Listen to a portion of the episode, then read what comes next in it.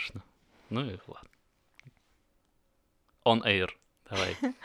Всем привет! Это Прошкина с фуд-шоу. Сегодня у нас третий выпуск. Или четвертый. А, а, да, или четвертый. И мы позвали в гостю а, Волкову Алису. Это кондитер. Привет. кондитер а, по десертам, который сразу видно, что она влюблена в свою профессию. Вот, расскажи нам немножечко о себе, а потом мы прям тотально погрузимся в твой сладкий мир. А, привет, э, меня зовут Алиса, и, как уже сказал Даша, я кондитер. А, я работала как э, в больших цехах ресторанов, так и в маленьких кондитерских. Сейчас э, я работаю дома, я домашний кондитер.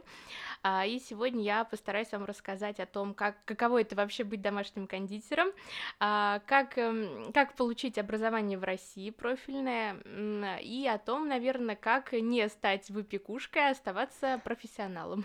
А что за же организм выпекушкой? А, ну, вы знаете, это такое а, не очень лестное название всех кондитеров, которые работают дома, потому что вот сейчас такой повальный тренд на то, чтобы делать торты на заказ, и вот любая мамочка в декрете, которая печет шарлотки, она может стать кондитером, и вот, собственно... И на форуме galia.ru или woman.ru их называют выпекушками. Да-да-да. Вот я расскажу вам, как не стать выпекушкой, наверное. Итак, Ди, да. модерируй. А, так, так, так. Ну, наверное, как-то даже не знаю, лучше начать как с образования. Вот, да, ну, да, с чего да, начинается да. история кондитера вообще, как вот? Да, давайте, наверное, я начну с образования, uh-huh. расскажу вам про него, как это было у меня, по крайней uh-huh. мере.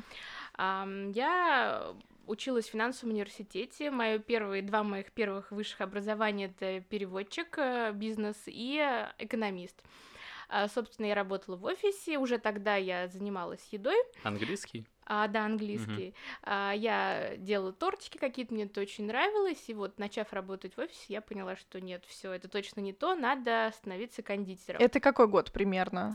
Это было, мне было 22 года, это сколько, 6?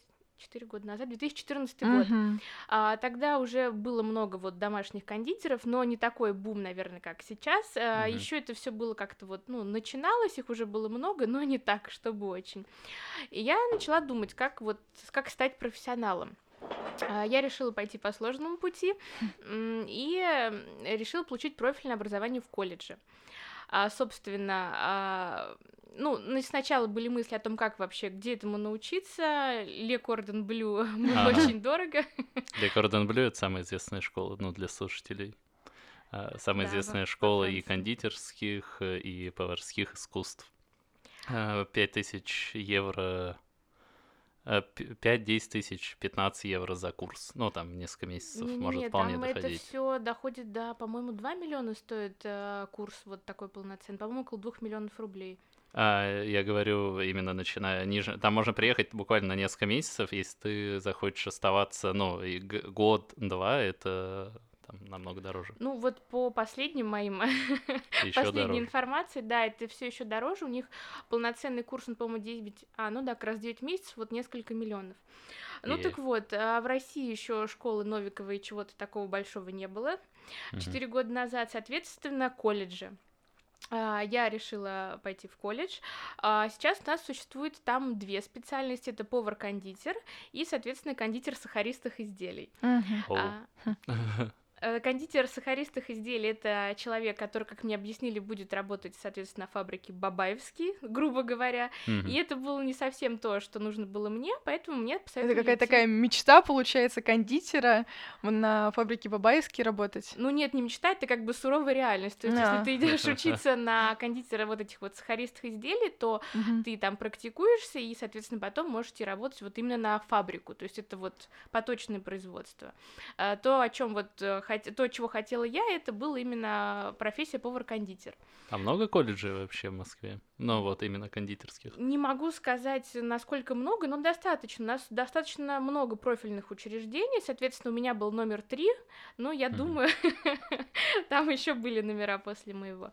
Выбрала просто тот, который был около дома, недалеко совершенно. И пришла туда 1 сентября.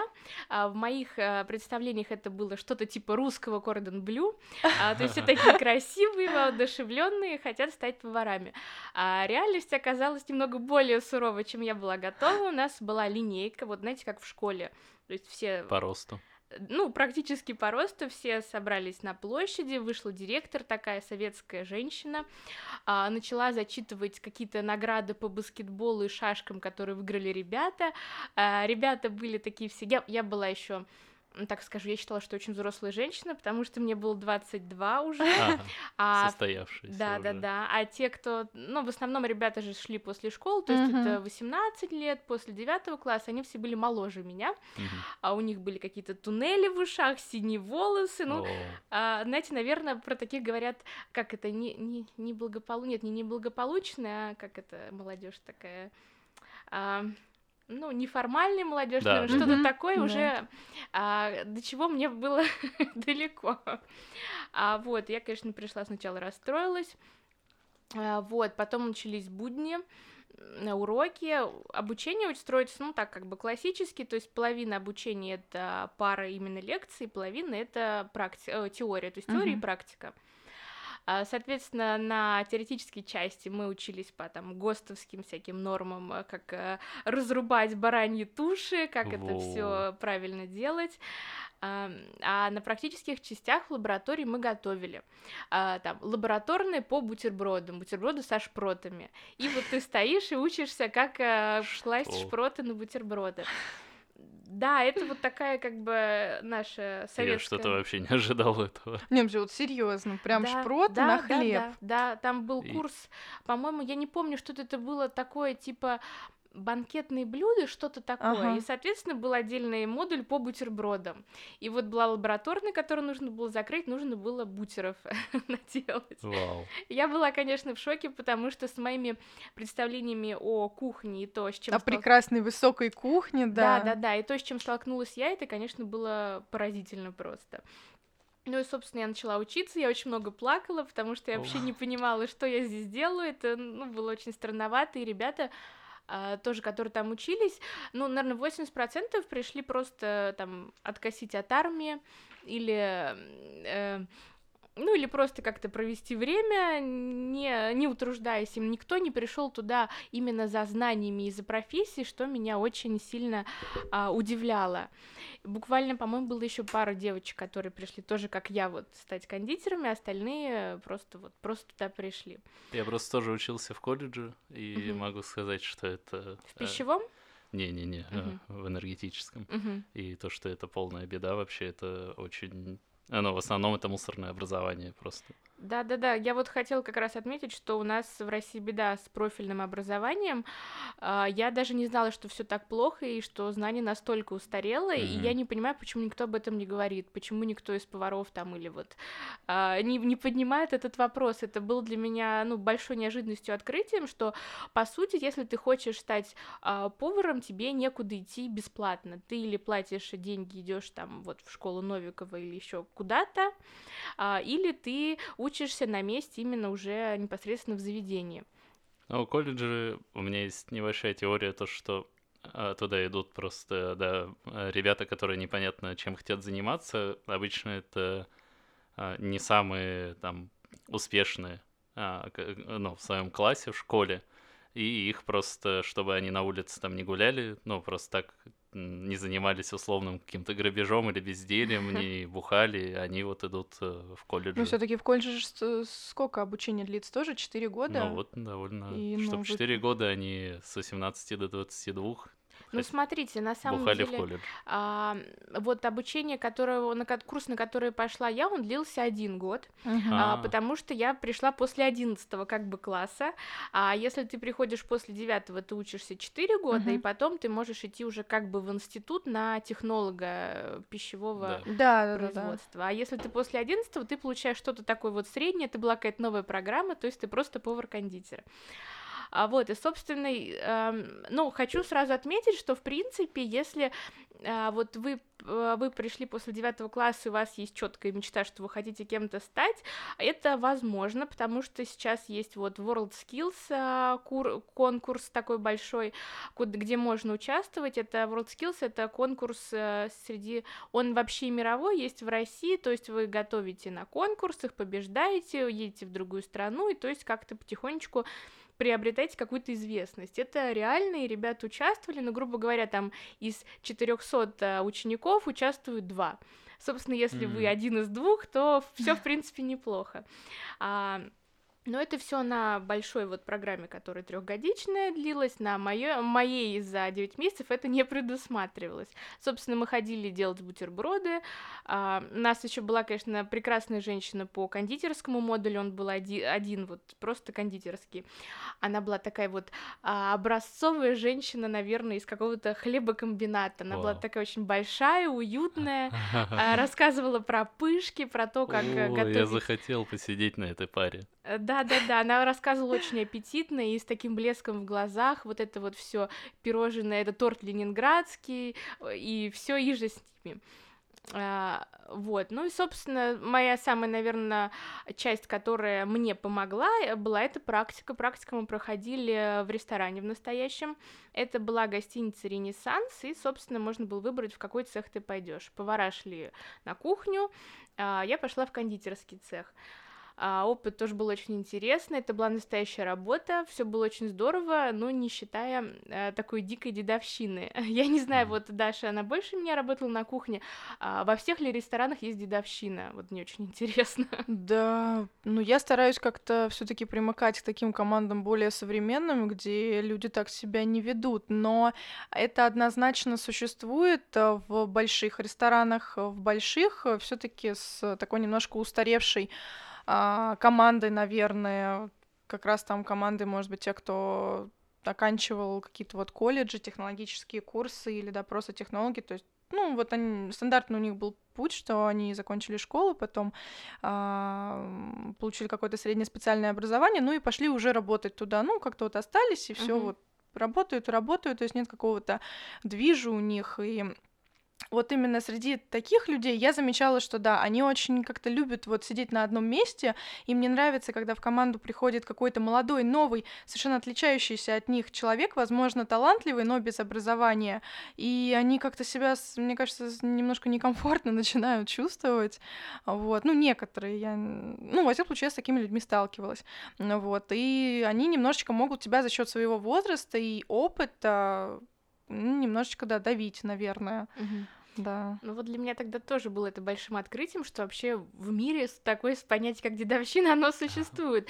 Потому что я попала на самую низшую ступень, это вот стажер. А, собственно, еще все остальные стажеры им было вот 16-18. Я была взрослой женщиной, напомню, мне было 22. И мне было, ну, как-то обидно. Я думаю, ну как же так? Я же, я же вот не просто тут так, а меня а, тоже прессует. Это было, конечно, ужасно и так, ну, не очень приятно. Вот, поэтому я там проработала вот нужные для... А прессовали тебя в каком смысле? Ну, грубо говоря, тебя шеф-кондитер отправляет там на склад, чтобы принести что-то, туда приходишь, там стоит какой-нибудь су-су-су-шеф и говоришь, и говорит, а что ты тут встал, вообще иди отсюда. О, господи. И ты стоишь, думаешь, блин, чувак, ты чё? Вместо того, чтобы помогать, наоборот, молодежи, которая хочет развиваться, почему вот это вот меня порой это поражает? Потому что это ремесло для них. А ну, а не творчество. в защиту всех поваров я вам скажу, что 80% ребят, которые приезжали на практику, они приезжали, чтобы отсидеться и как бы домучить эти дни, поэтому всех халтурили, а, там разливали, делали все неправильно, то есть напряжение было у поваров, потому что переделывать, собственно, им, и, соответственно, косягнуть там и запороть 50 литров чего-то никому не хочется, поэтому... То есть они специально разливали, чтобы их не напрягали в дальнейшем? Я думаю, им просто, ну, такое отношение было довольно наплевательское. Я вот вот э, когда работала в кондитерском цехе, ребята там, ну, им просто было весело, они хотели поприкалываться, там никто не ценил продукт как продукт, mm-hmm. просто вот, ну, просто отсидеться, как в школе. Делали куличи. Да, и вот у нас одна девочка тогда, а, она делала меренгу из белков и сахара, и она была огромная дежа, которая вот подъезжает, ее невозможно подкатить. Я не знаю, сколько там литров, 25 или 50? Там даже больше, 25 это все таки такое ведерко, мне кажется, там литров 60, может быть, даже больше, прям огромные, да, они. А, большая дежа, и девочка запорола ее всю, и нас всех позвали, выстроили в линейку, и шеф-кондитер прошла и начала раздавать всем за эти белки, на всех кричали, и было так неудобно и стыдно, и мне тоже, я думаю, господи, я же взрослая женщина, почему, почему на меня тоже кричат? Этот аргумент почему-то не действует. Да, и, собственно, я также ходила и плакала, я не понимала, почему а, я как бы погрузила свою мечту, но моя мечта, она совершенно не та мечта, которую я мечтала. Еще и обидно, что, получается, люди, они не могут тебе какую-то свою любовь передать. Вот это они ну вот они, вот ты приходишь, действительно для тебя это целый новый мир, ты хочешь погрузиться, да, да. тебе правда нужна помощь и поддержка на кухне, да. в принципе не так просто работать, а когда все еще и грызутся, э, как-то пытаются как-то подколоть, я не знаю, что-то, ну уж точно не идет, а взаимоподдержка очень становится сложно. Это я да. понимаю, меня удивляет, вот почему люди это ну, это был очень большой, то есть этот огромный вот ресторан, огромные цеха, может быть, ну, у них как бы, наверное, 60% а, всей черной работы, оно держалось на стажерах. Стажеры делали mm. на постоянной основе какую-то часть работы. Ну, они меняли, естественно, и это все, но для меня это было очень странно, и мне практически отбили желание вот этим заниматься. В один момент я просто приходила домой, понимала, что я не хочу больше готовить. А сколько у тебя длилась эта стажировка? Она была, по-моему, месяцев 8, то есть это с ноября ноября и до весны, вот с октября, mm. наверное, до весны. И вот все девять, ой, все восемь месяцев ты плакала. А, да, да, да, я очень О, расстраилась, плакала, прогуливала. Печально. Я прогуливала, мне звонила моя куратор, говорила, Алиса, ты где? Головой у меня болит голова, я не могу а. прийти. А, вам не платили за это или платили? Нет, конечно, нет, нет. Блин, 8 месяцев. А, за это никому не платите, собственно, я так понимаю, что это нормальная практика в больших ресторанах, выезжать за счет да. бесплатного труда вот стажеров. Но все-таки польза какая-то была для тебя? А, вы знаете, наверное, если бы я была чуть посильнее характером, пользы было бы больше, потому что, к сожалению, меня так быстро подсломали в плане моральном, и я как-то так сдалась и поняла, что ну вот такая работа кондитера, она не для меня. А, там работали девчонки, которые до этого работали на заводе, там и делали какие-то торты поточно, они были готовы морально и физически к очень тяжелой работе. Я вообще не была к ней готова. А, и масштабы там а, замешивания теста вот на те же 50 литров для меня были тяжеловаты к пониманию и к, собственно, угу. самому этому действию. У них эмоциональный фон не такой глубокий был, я думаю. Да, да, да, моя тонкая душевная организация, она такого прессинга не выдержала. И, собственно, вот поэтому, когда стажировка закончилась, я начала искать какое-то место работы и Нашла небольшое кафе в Антиспун, где я работала. Легендарное кафе. Да, легендарное кафе в Антиспун. Там я проработала тоже достаточно долгое время. И для меня после а, вот огромного цеха это был глоток свежего воздуха. На тебя никто не кричит, тебе можно делать то, что ты хочешь, из-за этого ничего не будет, и вообще все очень мило и приятно. Э, там вы и познакомились. Да, да, собственно, там мы с Дашей вот и познакомились. А, я все это время продолжала делать торты, точнее, вот с момента моей работы в ложечке а, я начала делать торты на заказ потихоньку. Это профессиональное, то, что ты называешь торты с правильным ударением? Профессиональная, да, наработанная. А, хочу также еще отметить, и вот если нас слушают э, начинающие кондитеры, а, что, естественно, если вы хотите научиться этой профессии, нужно посещать курсы. Я посетила очень много курсов именно профессиональных в нормальных кондитерских школах. Средний ценник какой? А, когда я начинала, это было 5000 за мастер-класс. Mm. А, Один день.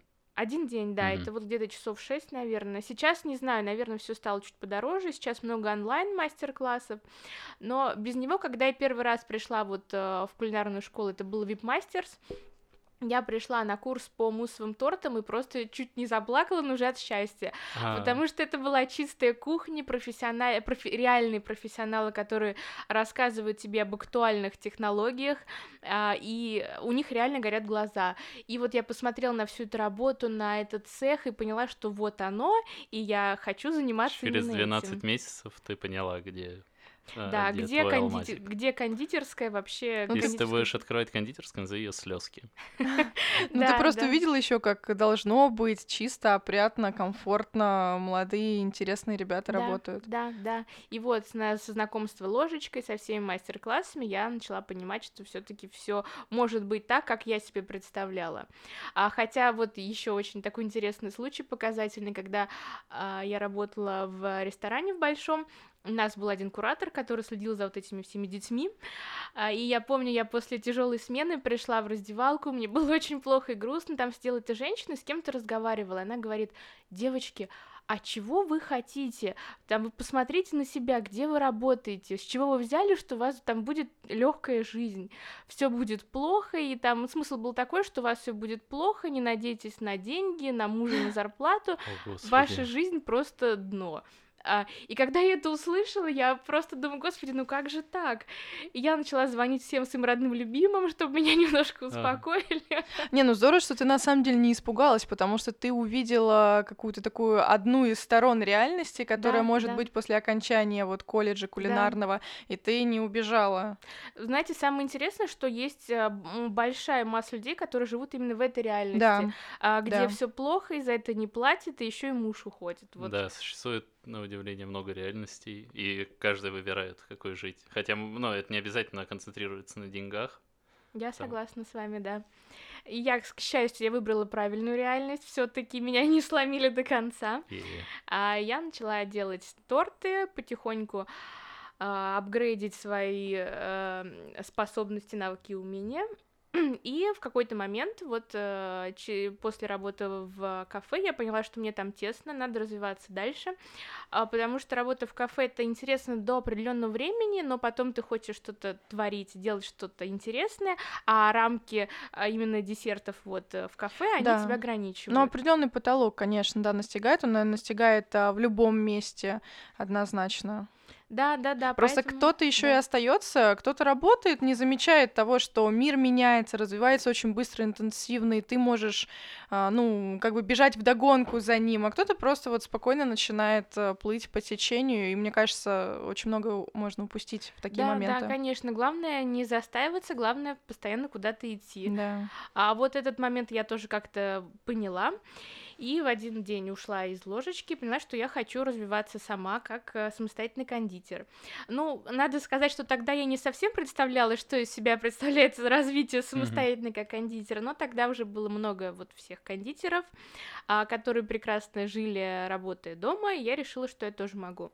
Сейчас, если так получается немножко сравнить, 8 месяцев работы вот в том большом ресторане, ну и получается в ложечке примерно год, где... Больше, больше. Ну да, даже больше. а, Где все-таки опыт был э, приятнее, интенсивней, а, круче. А вы знаете, я хочу сказать, что вот работа в большом ресторане тоже меня научила многому. Она научила именно меня той а, работе по всем ам, стандартам Санпина, Роспотреба и все тому. Я поняла, как должно быть. И, наверное, я бы всем рекомендовала поработать именно вот так в настоящем большом заведении, потому что ни одно маленькое кафе такие нормы оно не выдерживает.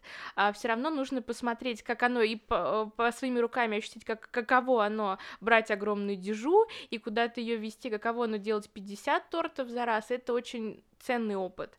А опыт в ложечке, он был другого направленности, и тоже очень важный. И мне кажется, вот благодаря тому, что я поработала и так, и так, я а, этот мир вот именно общепита, я его со всех, сторон, со всех сторон узнала, что очень ценно.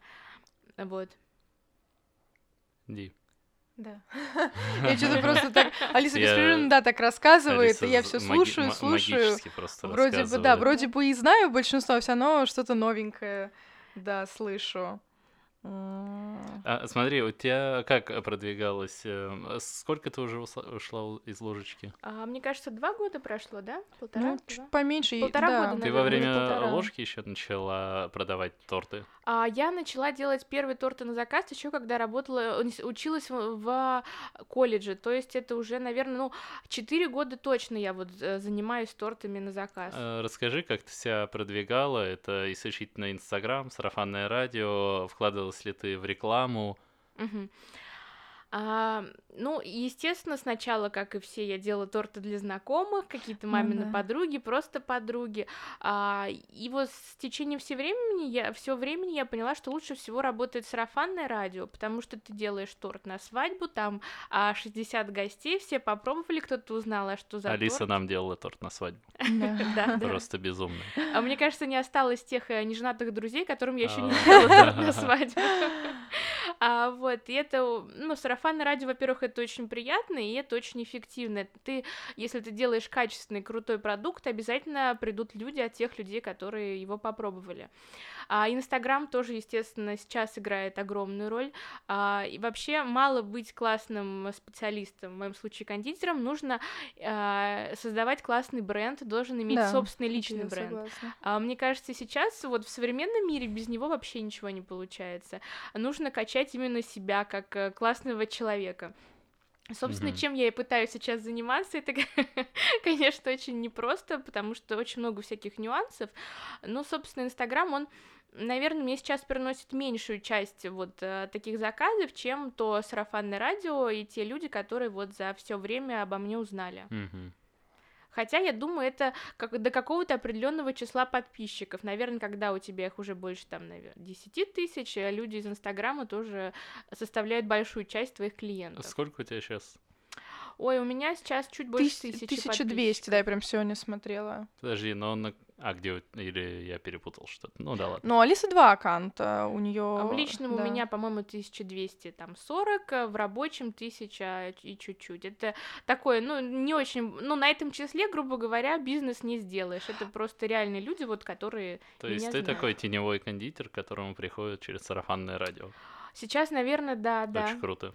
Слушай, ну, с, несмотря на то, что вроде такое небольшое число подписчиков, а, я, получается, за твоим инстаграмом слежу уже там, ну, больше двух лет, uh-huh. и я прям четко вот заметила, как у тебя именно своеобразный стиль уже начинает да? появляться, да? да, то есть, ну, до этого а, твои тортики, они были, а, ну, в них, естественно, была твоя изюминка, уникальность, но они были больше еще таким, знаешь, рассчитаны на моду, uh-huh, вот uh-huh, там, не yeah. знаю, 2017 или 2018 года. Сейчас я захожу, и я понимаю, что вот это именно твое уже, какое-то твое смешение красок, текстур, вот, вот а, ты не будешь брать вот что вот сейчас там все берут, какие-то капельки или что-то ты сделаешь свое уникальное. Например, Ой, нос вот ты делала крутой. Да. Нос, да, вы знаете, это мой второй второй нос, я никогда не думала. Да, на торте был, как правильно сказать, просто нос. украшение в форме носа, просто да. я пытаюсь Огромный нос, рецепт. да. Да, да, да, огромный А почему? Кто-то носов или что это заказывает? А нет, вы знаете, все очень просто, у именинника был большой нос, равно Мы решили максимально утрировать эту часть его, и получился вот такой огромный-огромный нос. А у предыдущего тоже был? А Или если я не ошибаюсь, предыдущий нос был для пластического хирурга. А, о, вот это очень мило. А я помню, Алиса рассказывала случай, как она делала ша- шашлык. Сладкий шашлык ты делала из мастики, по-моему, кому-то. А, я помню, что у меня заказывали шашлык, но вот на это коммерческий торт я, к сожалению, не согласилась. Ну, да? нет, не к сожалению, я не согласилась, потому что я поняла, что шашлык я сделать не смогу А у меня так и тогда врезалась память, я думала, что вообще шашлык. Да, вы знаете, интересные вот такие всякие заказы. И вот в этот момент, когда ты кондитер, и ты вроде бы ушла в свободное плавание, творишь и делаешь какие-то безумные а, свои идеи воплощаешь, и потом приходит человек и говорит, а вот мне, пожалуйста, а, там, я не знаю, мою фотографию на весь торт, mm-hmm. и что-нибудь такое. И ты думаешь, блин, отказать вроде как бы экономически невыгодно, но поступаться своими принципами, принципами тоже не хочется. Конечно, буду поступаться своими принципами. Давай деньги. Нет, ну вот, да, это как раз, а, если сравнивать работу в ресторане, когда ты просто приходишь, работаешь, ты не паришься о заказах, вот ты это делаешь хорошо, да, работаешь, да. и все здорово получается. А когда ты сам на себя, да, ты контролируешь абсолютно все. Да. Да, это уже непросто. Расскажи. А, сейчас давай еще затронем про Инстаграм. Uh-huh. Ты где-то продвигалась? Ну, то есть 1200 все равно надо наработать. А, Вы как знаете, это вот эта 1200, она была моя 1200. Я особо не продвигалась, я запускала рекламу, вот рекламу именно постов. Соответственно, это giveaway, конкурсы. Uh-huh И больше ничего. Я не покупала рекламу у блогеров, потому что я очень много сейчас читаю по продвижению. Я только собираюсь этим заниматься вот так серьезно. На данный момент все было моими силами, и все вот как бы можно то, что можно загуглить, собственно, все mm-hmm. инструкции. А расскажи вот важную тему. Вот, mm-hmm. нам тоже присылала, почему mm-hmm. готовка дома это безопасно. Mm-hmm. И почему можно да, заказывать смело у кондитеров, которые готовят дома без цехов. А, вы знаете, это вообще моя любимая тема. Я человек, который безумно щепетильно относится к чистоте, срокам годности и вот всему такому. И для меня я могу на эту тему разговаривать часами. А, и что вот я хочу сказать вообще про домашних кондитеров и насколько это безопасно. Сейчас, э, я уже говорила, большой бум на торты на заказ и торты дома. И практически каждая вот мамочка в декрете говорит, достает страницу, говорит, что она домашний кондитер, начинает делать торты. А это большая проблема. Я считаю, что ты не можешь просто так взять и начать что-то делать для людей за деньги. А, должен быть бэкграунд и должен быть опыт. Э, ну, начиная хотя бы с э, того, чтобы прочитать вообще требования Санпина к пищевым производствам, mm-hmm. которые должны быть Э, для больших производств, а вы должны эм, ну, вы должны понимать степень ответственности, которую вы несете, и э, степень того, насколько, ну, насколько это серьезно. Соответственно, я, поработав в ресторанах и поработав в цехах, видела, как это должно быть. И когда я у себя дома начала готовить, я понимала, что я не могу, грубо говоря, сварить тут суп, а тут же там у меня собака бегает, и тут я тортик так накидала. А такой подход, ну, он не работает, он не должен иметь места. Хотя я знаю, что есть э, такие кондитеры домашние, которые так работают. Это, к сожалению, ну, большая проблема. А, но, э, посмотря с другой стороны, э, я сейчас вот ищу цех, чтобы наконец-то выбраться из дома. И поездив и посмотрев Очень цеха, круто. А, да, спасибо. А посмотрев цеха и а, посмотрев производственное помещение, у меня волосы на голове встают дыбом, потому что люди, которые работают э, официально, они готовят в тех условиях, в которых я бы, ну, не стала готовить. И это большая проблема. То есть, э, грубо говоря, если вы покупаете где-то еду, у вас нет стопроцентной гарантии, что это еда надлежащего качества и что она приготовлена в хороших условиях что там хотя бы чисто и никто не бегает. А, поэтому, ну, лично я, э, создавая чистоту и пространство на своей кухне, могу за нее ручаться за эту чистоту.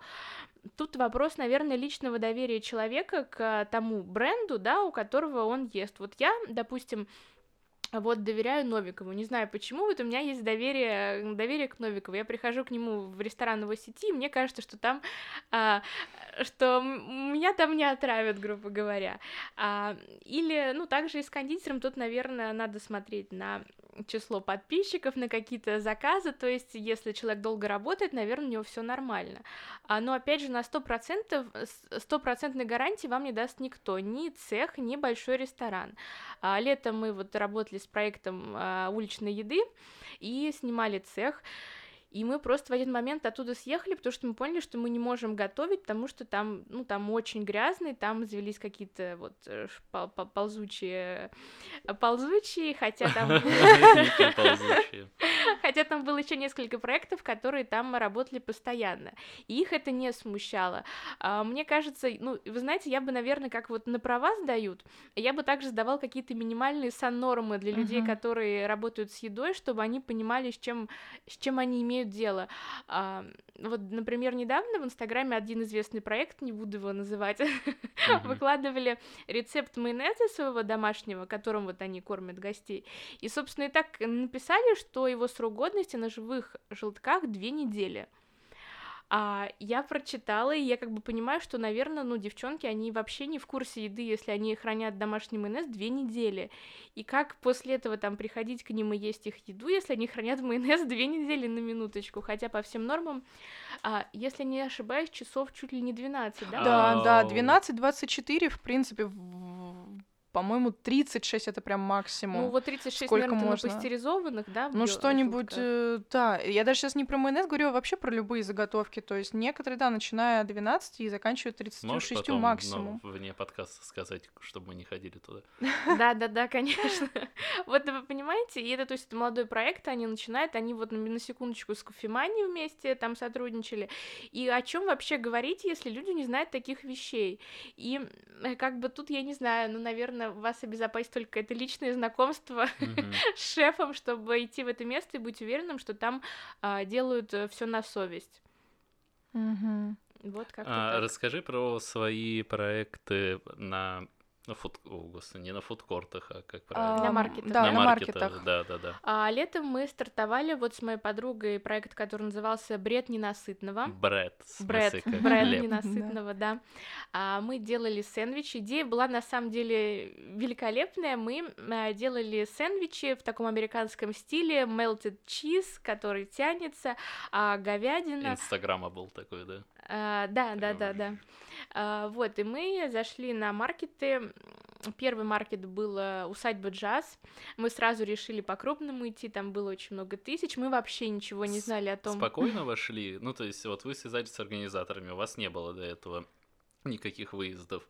А они вас спокойно приняли? Что нужно за участие? Uh-huh, uh-huh. Вообще экономику uh-huh. можешь немножко затронуть? Да, Заработали да, да, ли вы? Вы знаете, это вообще удивительная вещь, об этом я тоже могу говорить часами. А, вот лично я участвовала на двух маркетах. А, моя подруга, она про, проучаствовала все лето. А, учредители этих маркетов великолепные, вообще потрясающие люди, но нам, у нас не было ни ИП, у нас не было ничего. Были мы две девочки, которые а, приготовили один раз классные сэндвичи, и мы решили, что мы можем все. А, организаторы сказали, окей, вы что, готовите сэндвичи, окей, приходите. Деньги, грубо говоря, в конверте. Если в конверте, то это чуть-чуть дешевле, чем если не в конверте. От нас не попросили вообще ничего. А, и это тоже немножко ужасает, потому что после этого лета я перестала есть уличную еду, ребята. А, ну, никак, они не несут никакой ответственности. То есть, по идее, там на маркетах должен ходить, э, не уверена, что распотреб, но кто-то должен ходить, и теоретически они должны смотреть, насколько у вас там все правильно. То есть, к вам могут подойти, если они увидят, что у вас там мясо на полу лежит, вас закроют, скорее всего. А, но за все время участия никто, естественно, не ходил, и вся ответственность, она лежит лично на вас. Но по нашему опыту никто ничего не проверяет, то есть чем бы ты ни кормил, еще бы это не было сделано, из кого бы, а, вряд ли об этом кто-то узнает. А, собственно, первый вот маркет у нас был без ИП, без всего, мы просто закупили оборудование, на домашней кухне приготовили... Какое оборудование? Мы купили холодильники, купили две плиты, я не знаю, как они называются, которые вот одна поверхность целиком жарочная. Ну, индукцион... План, планч, нет, не а, планча. Нет. Неважно. Да, неважно. Была вот была плита, был холодильник. А, холодильник у нас был обычный бытовой, и когда мы встали на жару в 30 градусов, он перестал работать. И мы такие, ой. Вот, был э, домашний ледогенератор. И, собственно, наверное, все. И слава богу, у нас э, был один э, мальчик, который повар, который все-таки имел небольшое, ну, имел большое отношение к кухне, он спас немного наше положение. А рядом с нами были ребята, нам дали, то есть, когда мы приехали, нам дали просто деревянный домик. А, и в котором, по мне, было ничего. Вообще ничего. То есть, и чтобы вы понимали, на маркетах нигде нет воды. А, Но сеть дают дают э электрику. Дают электрику и все. То есть э, вопрос с водой не он не решен никак и ни у кого. Воды просто нет. Вы это принимаете как факт, и вы готовите без воды. Mm. То есть что-то мыть э, тоже не вариант, ничего не моется. И по О, идее. я сейчас прицел ножи. Да. Лето да, еще да, надо представить да, лето. Да. И это у всех, и это на всех маркетах, и это как бы, ну, это не то чтобы нормально, но это почему-то работает так. А, наши соседи, они жарили колбасы. Я помню, какие-то были копченые колбасы. Им приносили замороженные полуфабрикаты, они ставили их на пол, и, соответственно, вот в течение дня они доставали их и готовили. А вечером, когда мы закрывались, ребята, осталось там 10 колбас на гриле, они закрыли свой дом, оставили колбасы на гриле и ушли. Мы говорим, ребята, а что там с колбасой? Они говорят, а что ей будет, все нормально. Утром Она разморозится до утра. Да, утром они пришли, пожарили ее второй раз и продали, собственно, первым В два раза дороже. ну, по крайней мере, за ту же цену, да. что и вечером. И вот после этого я, конечно, очень сильно пересмотрела свое вообще отношение к общепиту, потому что отношение очень многих людей очень, ну, такое пугающее достаточно. Даже пугает не то, что какая-то антисанитария условная, uh-huh. а то, что тебе готовят некачественно, ну, вообще наплевательски. Да, да, да, на маркетах очень мало, ну, я не видела тех участников, которые на качестве бы как-то заморачивались. А, насчет вот экономики ты спрашивал, маркеты еды это не про э, выгоду и не про прибыль. Mm-hmm. Ты там участвуешь как в имиджевом э, мероприятии, mm-hmm. чтобы тебя узнали. Mm-hmm. В, в большинстве своем, то есть есть два класса участников. А, первый это вот молодые проекты, как мы, которые хотят от, а, прокатить все меню, обкатать, посмотреть, что берут, как это все заходит. И потом уже, а, то есть вы что-то открываете, какую-то точку. И второй тип это вот такие большие проекты, типа как Вокер или какие-то рестораны, которые а, свою точку туда ставят. То есть у них есть цех, и, естественно, им это достаточно выгодно, потому что есть все, собственно, отправил ребят. Но у них большой бюджет еще, да. довольно комфортно им там работать, я думаю. Да, да, да, у них все налажено, все как бы хорошо, на это можно заработать. Маленьким проектом заработать на маркете, э, ну, наверное, невозможно. Вот так, чтобы прям, ну, этим зарабатывать, этим жить. Это все равно больше про знакомство потребителя с твоим продуктом продуктом. Вот, собственно, а, я знаю, есть ребята, Мелтми, если вы знали, они вот да. в лесе, они тоже начинали с маркетов, они поучаствовали вот одно лето в маркетах, потом открыли свою точку, вот они на хлебзаводе, я знаю еще где-то, то есть они начали развиваться с маркетов. Ну, ну, не с этого лета, наверное. Нет, нет, нет, не с этого, сколько-то там лет угу. назад, но вот такая стратегия, она тоже имеет место быть. Удивительно, я бы не подумала, что совершенно э, какие-то условия не ненормальные для того, чтобы запуститься на маркете. Ну, надо, наверное, иметь такой очень жесткий характер и очень большую а, жажду прибыли. Я даже не знаю, потому что я вот проучаствовала в двух, и я поняла, что я так, наверное, не смогу. А, я не смогу сейчас вот работать так, чтобы потом что-то открыть. А Мне... что-то сладкое туда ставят или там исключить? Ну, хотя, наверное, вряд ли. Я ни разу не видел что-то сладкое. А, вы знаете, мы поехали сначала, у нас было два, кон... ну, один концепт, то есть это сэндвичи и мои сладкие французские тосты. Это был хлеб э, поджаренный там во вкусном э, панировке и крем. И когда мы туда приехали, холодильники отказали, я mm. поняла, что крем он просто все. И, собственно, мы, к сожалению, вот в первый, наверное, час отказались сразу от сладкого, потому что я, ну, я не могла так, э, так подавать, поэтому мы сладкое впоследствии потом только были какие-то брауни, которые, соответственно, не портятся, их можно просто отдать. А, я видела ребят с макаронами, еще с чем-то таким, ну, то есть это должен быть монопроект, что-то угу. монопродукт. Макароны, в смысле макарони. Вдруг кто-то ну, не понял. Да, но они макароны. И а, расскажи, как не стать выпекушкой? Или ты уже рассказала, а я не понял. Ну, я могу краткий, краткий еще раз обзор про вопекушек, что если вы не хотите быть вопекушкой, вам нужно получить профессиональный опыт по-любому. А, я советую идти работать э, в большой ресторан, поработать там пару месяцев, чтобы понять, каково это оно, и потом уже начинать свой путь. Вы а, должны четко понимать, чего вы хотите. Если вы работаете дома и вам там не тесно, и вы не хотите оттуда выйти, скорее всего, это не про работу, это про хобби. А вам должно в какой-то момент стать дома тесно, вы должны понять, что нужно двигаться дальше. Это, наверное, самый такой ключевой, ключевой момент, а, в который вы поймете, что, ну, я все-таки не попекушка. а, вот.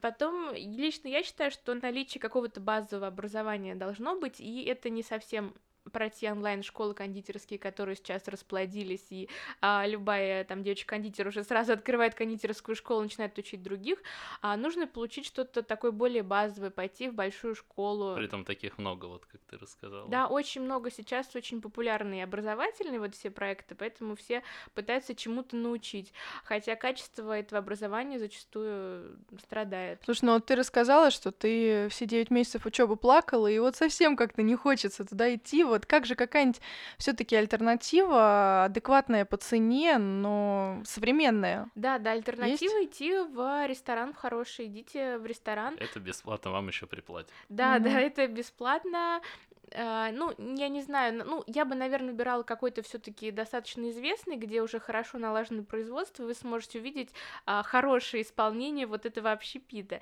И если вы там хотя бы пару месяцев поработаете, вы поймете вообще, что к чему и к чему нужно прийти, потому что по-любому каждый домашний кондитер, он ап априори должен прийти к тому, чтобы выйти а, из дома и что-то открыть, иначе это не имеет никакого смысла.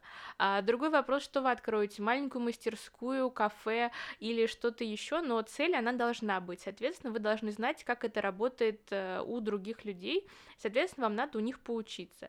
Бесплатный вариант это вот ресторан или кафе, платный вариант это э, кондитерские школы, как у нас, так и в Европе. Мечтала поехать во Францию? Да, я мечтала, мечтаю и надеюсь, что я доеду уже, наверное, на не на большой какой-то курс, а вот на мастер-класс однодневный я очень хочу побывать где-то, где-то не в России. Очень. Однодневный. То есть не хочешь, например, поехать там на, на летние три месяца? А у меня сейчас большие планы по развитию собственного дела и бизнеса, и угу. поэтому я боюсь, что в ближайшие там несколько лет не смогу столько времени уделить именно вот обучению. Я уже хочу угу. больше работать. Мне кажется, я уже очень много училась, и теперь есть время именно, нужно, есть время, чтобы начать работать. Мне кажется, это очень здорово, когда ты понимаешь, что у тебя такой бэкграунд, что ты можешь очень многое отдавать, потому что Бывает наоборот, ты чувствуешь, что тебе не хватает знаний, и ты еще при этом пытаешься все это совместить, да, с работой, с самообразованием. Да, Бывает да. сложно. Ну, обучаться все равно, я считаю, нужно всегда. Нет предела совершенству, всегда это да. А есть чему узнать, но просто главное, наверное, тоже не переучиться, потому что я а, вот была на многих кондитерских курсах, и есть вот такие определенный класс а, женщин, которые ходят на курсы как на работу. То есть они просто постоянно ходят на крутые кондитерские курсы, постоянно, и ничего больше, ну, вот никак не развиваются. Они как бы ходят на курсов ради курсов. И вот это тоже Может, такой... они занимают свое время просто. Ну, да, да, да. То есть они занимают все время, ну, грубо говоря, там они заявляют о том, что они кондитеры или пекут на заказ. А, а то есть они как-то этим занимаются, но а, в большинстве своем, то есть вот они посетили, наверное, все курсы, которые только были, но я считаю, что это тоже перебор, то есть, по идее, вам надо научиться какой-то базе, следить за тенденциями, и нет смысла посещать все, все, все. Говори.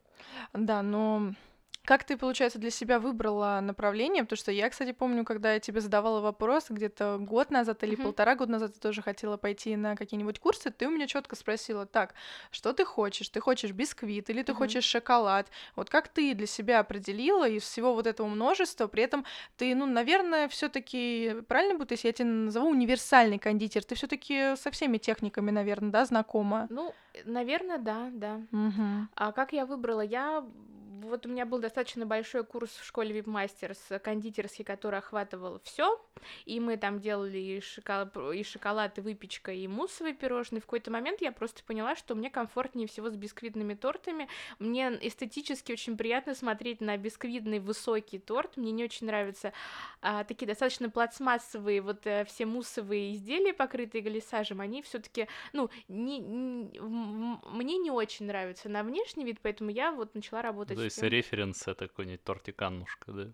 Да, да, вот я больше... Посмотрите тортик Аннушка, загуглите, это просто да, произведение ну, это про... искусства. Да, именно да. произведение искусства уже. Да, но тортик Аннушка это больше, наверное, вот именно про искусство, чем про вкус, к сожалению. Я стараюсь а, балансировать, а, ну вот, я хочу и вкус, и красоту, но, к сожалению, зачастую ты, тебе приходится жертвовать. Если ты хочешь очень архитектурно правильный красивый торт, коржи должны быть там по суше, потверже, не такие мягкие, потому что торт не будет держаться.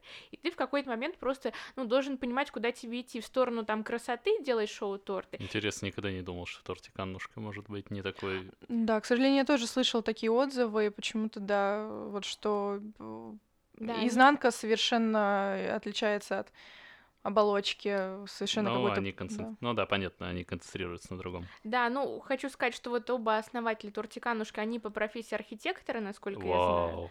И, соответственно, ну, становится понятно, почему это все такое uh-huh. выверенное.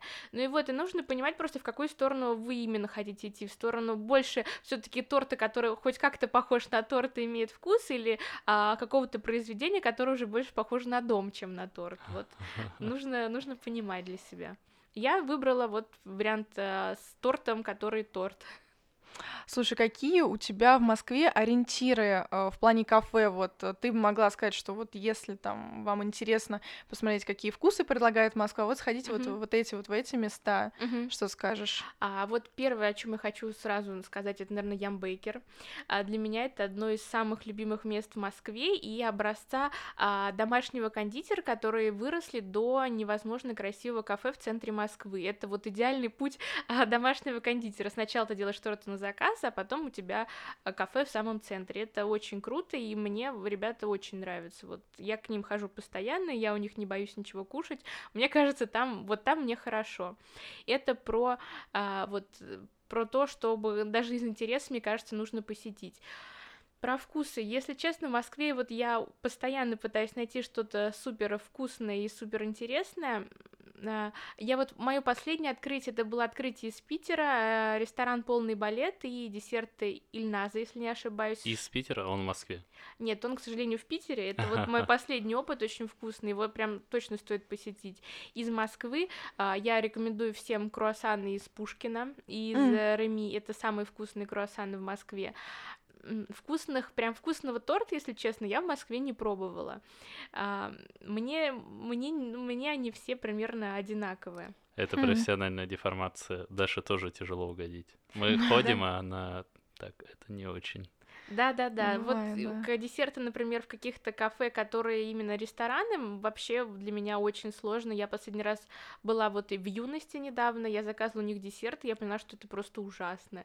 Это было настолько ужасно, что прям даже захотелось сказать, насколько, А, насколько ужасно. бывает на читал самом вашу деле, да, дискуссию с Ариной, кажется. Да, да, Она да. выложила вот Да. кафе «Юность». Я захотел сходить Да. и смотрел, ты в комментах писала, типа, да, не очень. Ну, они мне, я не знаю, можно ли говорить у вас в эфире, они мне просто не очень понравились и по еде, но десерты прям совсем Они печальные. мне просто не заплатили. Вот правда, бывает именно настолько э, как-то не соотносится вкус с тем, что ты ожидаешь. Бывает место классное, современное, Да, стильное, да. и вроде ребята, и все стараются, и тебе приносят блюда совершенно вообще не в попад. И тебе именно, тебе не хочется их как-то уколоть или обидеть, ущипнуть, тебе просто хочется им искренне сказать, типа, ребят, вы что, не видите, или у вас какая-то ошибка произошла на кухне, вот именно как бы не, это не от какого-то позерства, наверное, больше идет, тем более вот, ну, у профессионалов, да, которые работают с этим, а больше от какой-то поддержки, что ли. Ребят, мы с вами делаем одно дело, я делаю вкусно, давайте и вы делаете тоже вкусно. Да, да, да. Иногда вот некоторым хочется сказать, ребят, можно было бы повкуснее сделать. Притом у многих, наверное, может быть отличная кухня, но кондитерка страдать. Да, да, кстати, кондитерка почему-то страдает очень во многих местах. Да. А еда вроде бы вот в техникуме я была летом, а еда вроде бы, ну то есть нормально. Еда бомба. А те- ты пробовала там сладкое? Они очень Да, да, такие да. Мне, кстати, понравилось, а тебе? Мне вообще не понравилось, это было ужасно, вот прям, знаете, Вау. ужасно. И мне опять захотелось им сказать, что ну как же так? А- Они при том, ты могла бы им сказать, они отлично реагируют на критику. Я э, тогда ходил с другом, мы просто сели, взяли поесть, я его просто привел показать, что такое гастробистро. Мгм, Э, Сели поесть, я заказал самое дешевое красное вино. А, Я не помню, какое оно было, там условно краснодарское какое-то, ну наше. И оно было прям вот, ну, не очень. И э, под- подошла официантка, используем феминитивы, я профеминист. А Подошла официантка, спросила, как вам? Я говорю, принесите, пожалуйста, бутылку вина, я в бокале заказал. То есть, ну, мне не принесли, я хочу сфоткать, чтобы больше его никогда в жизни не брать.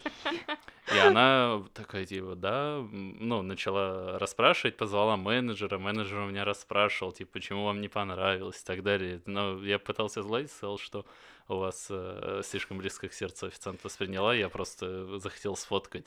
И потом мне даже как-то было немного неловко, я его пила, оно мне даже понравилось. Я сказал об этом официантке, она сказала, что это стокгольмский синдром.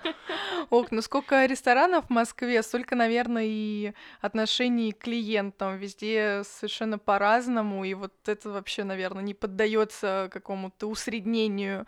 И порой удивляешься, а порой очень даже радуешься. Заходишь в какое-то там малоизвестное местечко, а там тебя просто ну, на все твои просьбы и какие-то разговоры с тобой очень адекватно реагируют. Да, но вот я в последнее время стараюсь ходить э, в очень известные проверенные места, mm-hmm. потому что, если честно, вот мой последний experience uh, за год с uh, кухней мне подсказывает, что лучше ходить туда, где точно все хорошо. Я побаиваюсь небольших Но ты мест. ходишь в проверенные места, но не заказываешь одно и то же, закажешь, заказываешь постоянно разное. Да, да, да. Потому что я вот хотела обратить внимание, что считаю, что развитие вкусовых э, каких-то рецепторов и вообще вкусового алфавита у поваров во многом зависит зависит от того, насколько э, человек пробует что-то новенькое. Нам всегда, конечно, хочется как-то себя побаловать э, какими-то прошлыми воспоминаниями, заказать блюдо, которое очень обожаем, но это нам не дает никаких новых знаний и совершенно нет какого, никакого развития. Тебе просто приятно. Вот, и нужно, ну, на самом деле, порой даже себя через силу заставлять. Да, может быть полная промашка, ты можешь вообще расстроиться, что ты отдал за это, за эти деньги. 8 из 10 случаев. Ну нет, кстати, ты знаешь, ну не всегда. Действительно, если ты идешь в проверенное место, ты можешь там просто приходить и постоянно брать, а, ну, да, там вот для меня все-таки надо техникум, пожалуйста. Я там, мне кажется, готова вообще брать постоянно что-то новенькое, еду, и это прям будет э, восполнять. Я хочу в техникум. Вы знаете, я вот, что касается еды, я понимаю, что я такой очень скучный человек, а еду, которая соленая, я заказываю примерно то, что я люблю везде одинаково, я постоянно ем разное сладкое, и в последнее время мы с Димой приходим в места, я заказываю всю десертную карту, все, что у них есть, а, и мы пробуем все, потому что мне интересно, вот особенно в поездках, вот мы были в Петербурге, а, было несколько мест, которые очень хотела посетить, мы заказали все десерты, которые у них были, и, соответственно, я составила, ну, для, для меня это это как такая, ну, достаточно э, большая работа, то есть понять, что... А ты выкладывала где-то? А, я чуть-чуть выкладывала в сторис и писала вот пост про места сладкие Петербурга, в которые стоит сходить. Это же очень круто, ты такой гайд составила. Mm-hmm. Я составляю еще гайд по Москве. У меня есть небольшой хэштег в Инстаграме «Сладкая Москва Алиса», а, где я рассказываю про неочевидные сладкие места, которые можно найти в Москве. Неочевидные. Неочевидные. Это классно, обязательно. Хэштег Пройдемся по нему. Сладкие как? Сладкая Москва Алисы. Ну, мы просто ссылочку прикрепим обязательно. Да. Там еще чуть-чуть заведений, но просто проблема в том, что в Москве их не так много, а действительно хороших, которые стоит рекомендовать. Но они есть. Хорошей кухни в Москве не так много. С кухней вот опять же сложно, потому что я такой, я, я могу ходить в один ресторан, есть там две пасты, и мне будет вкусно. Но десерт, за десертом надо поехать отдельно. Ты считаешь, что лучшие десерты это исключительно в пекарнях кондитерских, то есть где все-таки моно-сладкое идет, либо ну, совмещение, где идет, да, просто классная и кухня, и кондитерка. А, вы знаете, если я нахожусь в рест... Э, если я пришла в ресторан, а, мне было бы очень приятно получить там десерт не просто отрезанный кусочек торта, а именно десерт как блюдо, который... Да, из-под ножа да, так называемый, да, да, да, да. согласна. А, вот это прям супер классно, мне это всегда радует. Последний раз вот я очень рекомендую, еще вспомнила Little White э, ресторан, а, не ресторан, это, наверное, гастро. Запишем. А Little White мы там были с Дашей, я помню. Летом, и там очень вкусный муссовый десерт и шоколадный мусс, просто невозможно вкусный. А, со- соответственно, за сладким, который в виде пирожного или в виде отдельного десерта, я все-таки советовала бы ездить именно в специализированные места. Uh-huh. Вот а, Пушкин кондитерская мне очень нравится, я а, периодически вот ем там сладкое, там очень вкусно. Развей миф, дорого там. А, вы знаете, э, лет пять назад мне там было очень дорого. Сейчас со всеми ценами там уже, в принципе, почти как везде, там не так дорого, чтобы туда не Ну, мне ходить. кажется, позволить себе там чашечку кофе с круассаном, в принципе, сейчас это, это доступно. Вы знаете, кофе там ужасный. Кофе да? лучше не брать, он, он даже хуже, чем ужасный, он просто отвратительный. А лучше взять там круассан, а он не вообще стоит э, вменяемых денег, и пойти куда-нибудь купить вкусный кофе и съесть uh-huh. этот кофе с круассаном, это будет Лайфхаки от Алисы. Да. Новый хэштег. Да. Слушай, ну расскажи, вот сейчас у тебя план, 2019 год только начался, какой у тебя план на него, и давай еще, наверное, на 5 лет вперед относительно твоей работы. Uh-huh. А, планы у меня наполеоновские, я, как уже говорила, сейчас ищу Торт. цех. Да, торт. А я ищу цех, а я буду выбираться из дома. Соответственно, я хочу увеличивать объемы производства, все и становиться уже, ну, скажем так, полноценным, полноценным игроком на этом рынке. Ну, ты хочешь больше занять какие-то руководящие должности, или ты хочешь быть кондитером, готовить, просто чтобы у тебя было заказов больше, больше, больше, и ты параллельно с кем-то работала, нанимая девочек там себе в помощь? А, на текущий вот 2019 год план точно готовить самой. Uh-huh. А дальше, если честно, я еще не заглядывала, я не знаю, я не вижу себя в работе не руками, поэтому а, я не очень хороший руководитель, не очень хороший предприниматель. Я Ты больше... просто не пробовал, может быть. Да, тебе так кажется, я думаю. А, вполне возможно, что это придет с опытом, но сейчас я вижу себя именно вот... Э, У тебя, возможно, конвенциональное представление о предпринимателе, мужчина сред... средних лет, такой жесткий, на самом деле есть просто куча людей, которые с абсолютно разными характерами, ну, занимаются Кон... этим. В конце концов, зная тебя, там, я не представляю, что ты будешь видеть, э, что там твоя коллега будет выполнять что-то не так и спокойно отреагировать, вряд да, ли. Да, да, да. Ну вот поэтому пока в моих э, ближайших, ну, в моих планах есть только вот помещение какое-то и работа с большими масштабами, а планов еще большего укрупнения пока у меня нет. Я знаю, что там мне, вот я бы успокоилась пока, и когда начала бы просто чуть-чуть увеличившись. А вот э, примерно так. Расскажи еще такой вопрос, может быть, девочкам будет очень интересно. Uh-huh. А, как ты, получается, совмещаешь работу, постоянное развитие, а, новые интересные вкусы, вот составление гидов по Москве, я не знаю, с хорошей э, кожей на лице, отличной фигурой и под всем этим? А, ну вот девочкам будет интересно, я отмечу, что когда я начала э, заниматься именно непосредственно, а, начала учиться, и вот мои торты вошли в плотно в мою жизнь, я поправилась на 10 килограмм. А я сначала, когда вот я... Это мы вырежем, это не будет, нет, нет. А я когда э, работала вот в ресторане, мы спрашивали у кондитеров, а почему же вы все не едите, как же вот вы работаете, это все так вкусно, мы, девочки, не понимали, как это можно не есть. А они говорили, вот вы поработаете 20 лет, и так тогда спросите. Ну, соответственно, сейчас мне не нужно каждый раз есть все, что я приготовила. А, соответственно, эта проблема, она отпала сама собой. Я уже есть стандарты, у меня есть технологические карты, я все готовлю uh-huh. по тех картам, я не делаю ничего на глаз, все есть четко отточенный процесс. Соответственно, а, ничего пробовать не нужно.